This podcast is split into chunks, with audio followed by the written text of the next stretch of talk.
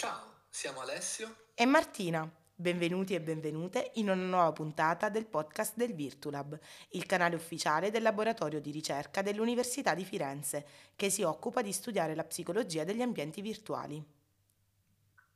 Questo è un episodio del Manuale Virtuale 2.0, la rubrica che in pochi minuti spiega un fenomeno psicosociale del mondo virtuale Oggi parleremo di come i media esercitano un'influenza sulle nostre opinioni, i nostri comportamenti e di come indirizzano il contenuto delle nostre conversazioni. Ale, qual è stato uno degli argomenti più discussi degli ultimi due anni? Eh, semplice Marti, ahimè la pandemia e in modo particolare il quesito vaccino sì o vaccino no.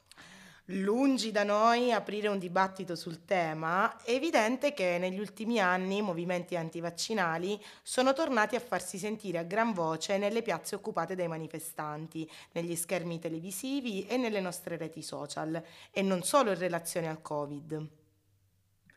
Il movimento antivaccinale ha una storia molto lunga, che inizia addirittura nel XIX secolo in Inghilterra, quando il Vaccination Act la prima regolamentazione vaccinale del 1840 che promuove la vaccinazione di massa, pur lasciando la pratica libera, divenne per legge obbligatorio nel 1853, introducendo una pena pecuniaria agli obiettori.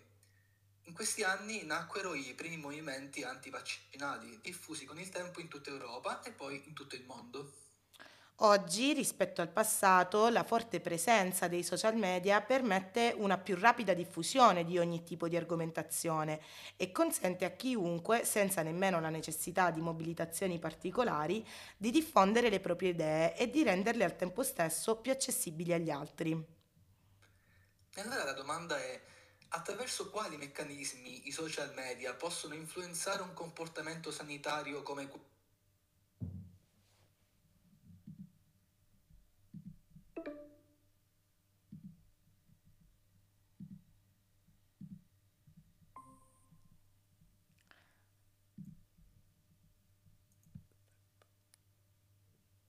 Tocca a te, facciamo un passo indietro. Eh sì, eh, ho perso il segno perché... Ah, dov'è? Ah, tranquillo, è andato... Si va, diretto, si va diretto. Perché si era persa la connessione. Vada, scusateci, si era persa la connessione, quindi tagliate poi questo pezzettino mio di buco. Uh, ah, eccoci. Vai. Facciamo un passo indietro e partiamo da un altro importante fattore, uno fra i tanti, che influenza la scelta di volersi vaccinare, ovvero la percezione del rischio. Giusto. Questa può essere scomposta in una dimensione razionale, data dalle informazioni oggettive raccolte dall'individuo, e in una dimensione non razionale, legata all'appartenenza ad un gruppo e alla salienza della propria identità sociale. Adesso vedremo come i media riescono ad avere un effetto sulla nostra percezione del rischio, agendo su entrambe le dimensioni che lo compongono. Un contributo importante è quello di Wahlberg e Sjoberg nel 2000. Gli autori individuano due livelli di influenza dei media. Uno fa eh, riferimento alle stime, ai test di mortalità e ai dati numerici, tutti elementi che riportano il problema ad una prospettiva macroscopica, è un livello di influenza che guardi il rischio da una prospettiva. No, aspetta, qua c'è questo punto, punto e virgola che non c'entra niente, che mi ha mm. fatto perdere. C'entrava un cazzo. Livello di influenza riguarda tutti gli elementi che riguardano il problema una prospettiva macroscopica. È un livello di influenza che. Un altro livello. Un altro livello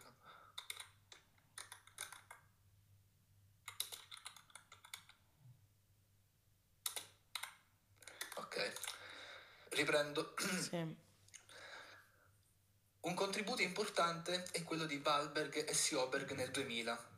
Gli autori individuano due livelli di influenza dei media. Uno fa riferimento alle stime, ai tassi di mortalità e ai dati numerici, tutti elementi che riportano il problema ad una prospettiva macroscopica, mentre un altro livello è quello dell'influenza che guarda il rischio da una prospettiva microscopica, rivolgendosi quindi direttamente all'individuo e alla sua rete sociale.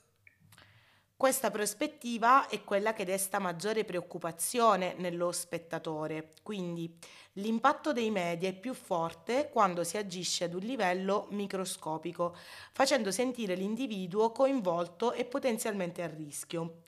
Inoltre è stato suggerito che non è tanto il contenuto ad avere un impatto sulla percezione del rischio e la formazione di un'opinione, quanto il modo in cui questo viene veicolato, cioè quanto è diffuso e per quanto tempo. Quindi la quantità e la ripetizione di notizie nel tempo mediano l'influenza dei media sulla percezione del rischio. Ah, ricomincio. Vai. Quindi la quantità e la ripetizione di notizie nel tempo mediano l'influenza dei media sulla percezione del rischio e questo avviene anche in considerazione del fatto che l'individuo non ne segue un calcolo della probabilità esatta, ma che la probabil- probabilità... Porco due!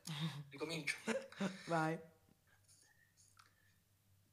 Quindi la quantità e la ripetizione di notizie nel tempo mediano l'influenza dei media sulla percezione del rischio e questo avviene anche in considerazione del fatto che l'individuo non esegue un calcolo della probabilità esatta, ma che la probabilità da lui percepita è stimata dalla disponibilità di informazioni su un certo rischio. Interessante è anche la teoria dell'agenda setting formulata da McCombs e Shaw che ci spiega che i media, selezionando giorno per giorno le notizie da mostrare, modellano le nostre prospettive del mondo, influenzando non il come pensare, ma bensì dando forma al cosa pensare, orientando cioè l'attenzione e impostando una priorità tra gli argomenti. Esiste quindi una correlazione positiva tra l'enfasi che i media danno a una certa notizia e l'importanza percepita della notizia da parte del pubblico. Siamo quindi soggetti inermi davanti all'influenza dei social? Beh, Marti, ovviamente no. Ad esempio, se un individuo è inserito e integrato in un ampio contesto sociale, l'effetto dei media sul comportamento è attenuato o anche eliminato dall'influenza del contesto sociale. Al contrario, in circostanze in cui l'individuo è vulnerabile o isolato, oppure coinvolto in un gruppo sociale con cui condivide norme di comportamento, atteggiamenti e lo stesso tipo di utilizzo dei media, è più influenzabile. L'effetto media dunque è legato anche alla salienza della nostra identità sociale ovvero quella componente definita irrazionale della percezione del rischio. Infatti, quando un individuo si identifica con determinate norme sociali, valori comportamentali e credenze tipiche di un gruppo, tenderà ad utilizzare determinate fonti mediatiche proprio in base all'identità sociale, per trovare contenuti coerenti con la cultura condivisa in quel gruppo e che l'individuo ha ormai interiorizzato. Questa influenza è rafforzata quando un gruppo o un movimento, per esempio quello che si esprime contro i vaccini, per tornare al discorso di prima, cerca di promuovere una chiusura alle influenze esterne attraverso la creazione di supporti specifici per quel gruppo, come i gruppi di Facebook per anti-vax o no-vax, e aumentando il coinvolgimento nelle relazioni all'interno del gruppo, escludendo completamente coloro che non ne sono membri. Esatto, e riassumendo, apprendiamo quindi in parte dai media l'importanza di una certa notizia. E più questa sarà diffusa e ripetuta nel tempo e più sarà percepita come importante e quindi discussa con gli altri. Si attiva una sorta di spirale rinforzante per cui i media esercitano influenze su convenzioni e comportamenti, ma al tempo stesso la nostra appartenenza a un gruppo e la nostra identità sociale rinforzano un certo tipo di utilizzo dei media, creando così questa spirale che appunto si rafforza nel corso del tempo. E tu, ascoltatore o ascoltatrice, hai mai avuto l'impressione di essere stato influenzato dai media o i social rispetto a opinioni o comportamenti? Oppure di essere stato influenzato dal tuo gruppo di appartenenza nell'utilizzo dei media? Insomma, Sanremo ti piace davvero o l'hai guardato perché in tv, sui social nel tuo gruppo di amici non si parlava d'altro? io soltanto perché si parlava solo di questo sui social. Comunque faccelo sapere scrivendoci sui nostri social e su questo episodio... Eh... Ah, cazzo. Ricomincio. Faccelo sapere scrivendoci sui nostri social e se questo episodio ti è piaciuto condividilo con i tuoi amici. Grazie per averci seguito, al prossimo episodio.